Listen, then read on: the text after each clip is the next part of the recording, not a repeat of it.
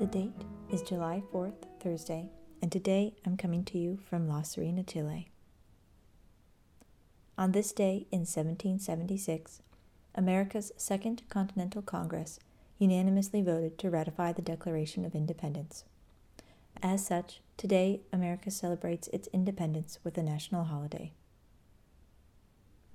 I'll spare everyone the long story that is the American Revolution, and instead opt for reading the poem The Star Spangled Banner by Francis Scott Key.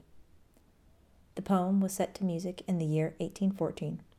The tune was a popular melody called The Anacreontic Song by John Stafford Smith of England. But it was Francis Scott Key's brother in law, a judge by the name of Joseph H. Nicholson, who thought the lyrics perfectly fit the existing melody and first published the tune and lyrics together in September 1814. The song spread through the country over the next 100 years. It wasn't officially the national anthem until President Hoover signed it into law on March 4, 1931. Luckily for sports fans everywhere, only the first verse is sung as the national anthem. Oh, say, can you see by the dawn's early light what so proudly we hailed at the twilight's last gleaming? Whose broad stripes and bright stars through the perilous fight, or the ramparts we watched, were so gallantly streaming? And the rocket's red glare, the bombs bursting in air, gave proof through the night that our flag was still there. Oh, say, does that star spangled banner yet wave o'er the land of the free and the home of the brave? on the shore dimly seen through the mists of the deep, where the foe's haughty host in dread silence reposes. What is that which the breeze o'er the towering steep, as it fitfully blows, now conceals, now discloses? Now it catches the gleam of the morning's first beam, in full glory reflected now shines on the stream.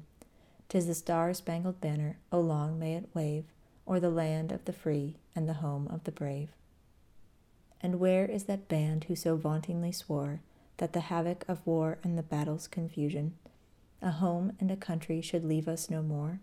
Their blood has washed out their foul footsteps' pollution. No refuge could save the hireling and slave from the terror of flight and the gloom of the grave, and the star spangled banner in triumph doth wave o'er the land of the free and the home of the brave. Oh, thus be it ever when freemen shall stand between their loved homes and the war's desolation.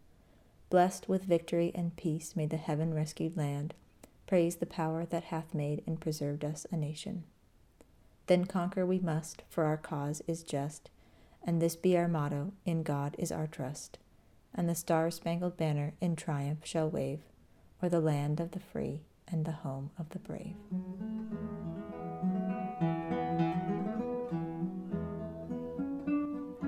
Thank you for listening. I'm your host, Virginia Combs, wishing you a good morning, a better day, and a happy July 4th.